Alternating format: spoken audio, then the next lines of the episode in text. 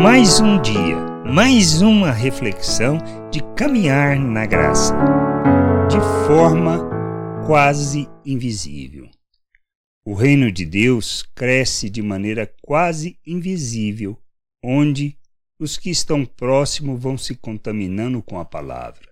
Assim como o fermento que atua em uma massa, como podemos ler em Mateus capítulo 13, versículo 33.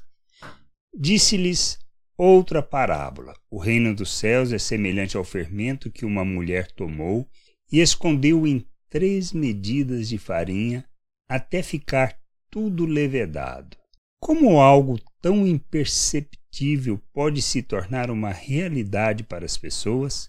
Quando compreendemos de fato que seja o reino de Deus, entendendo que não se trata de regras de imposição, mas de expressão de, das virtudes do Pai, temos que compreender que o reino não se expande por pressão ou medo, mas, mas por revelarmos ao mundo aquele que nos libertou e nos fez filhos, para que pudéssemos manifestar o seu amor, a graça, a misericórdia, a compaixão, a bondade e a paciência.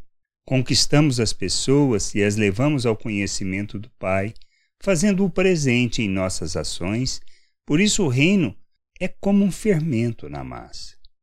Somente quando compreendermos que é ao revelarmos o Pai e o seu reino, andando segundo o seu coração, que o reino de Deus cresce de forma quase invisível, como um fermento na massa. E quando percebemos, está completamente fermentada. Que a gente possa entender isso, compreender que são as coisas simples da vida, as pequenas coisas que farão com que o reino de Deus cresça, que as pessoas amadureçam, que as pessoas busquem a vontade do Pai. Graça e paz sobre a tua vida. Amém. Você acabou de ouvir uma reflexão de caminhar na graça.